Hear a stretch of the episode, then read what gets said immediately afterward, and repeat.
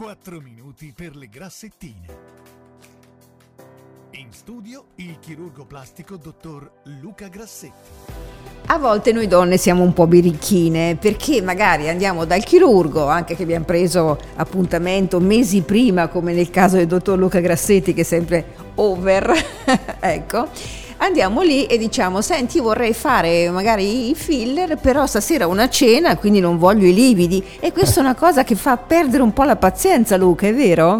Ma sì, perché cioè, il discorso è questo qua. Allora, eh, nessuno vuole fare lividi, rompere i capillari, ci mancherebbe. Noi sappiamo dove passano le grosse arterie, le evitiamo. Poi i capillari sono diffusi su tutta la pelle, non è che riusciamo a vederli mettiamo anche del ghiaccio che fa vasocostrizione affinché questi si retraggano, però può sempre capitare che il laghetto, sebbene sia molto sottile, possa rompere un capillare. Allora, quello che mi chiedo è, insomma, eh, tanto tempo che sai che devi fare queste iniezioni, no?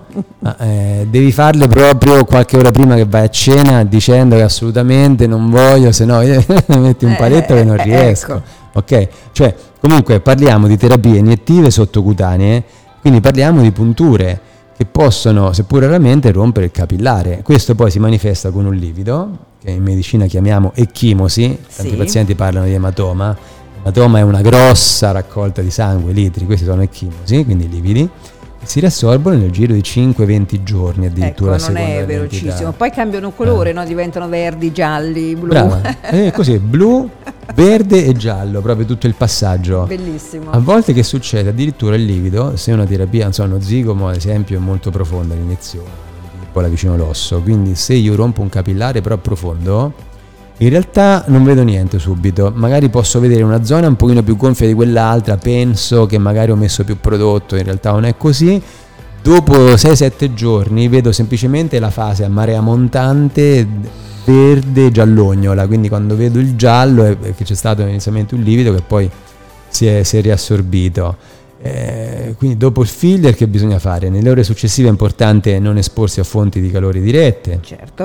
Ad esempio il cibo, una bevanda calda, una sigaretta, oppure anche indirette come le saune, il sole, ok?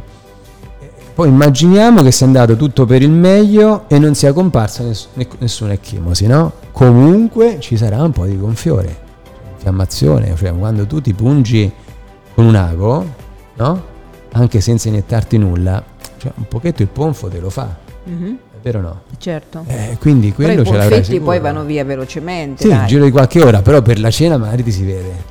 Ecco. Sì, Mannaggia sta cena. il correttore è difficile, no? Eh, poi, insomma, ecco, rimandiamo, rimandiamo, questa cena, dai, su. Ecco, mi raccom- non fate arrabbiare il chirurgo. Oh, ok, va bene. Luca, dove ti possono trovare per appuntamenti? Eh, il numero 071 35 80 435. E rimandate le cene. bene. Sarà meglio.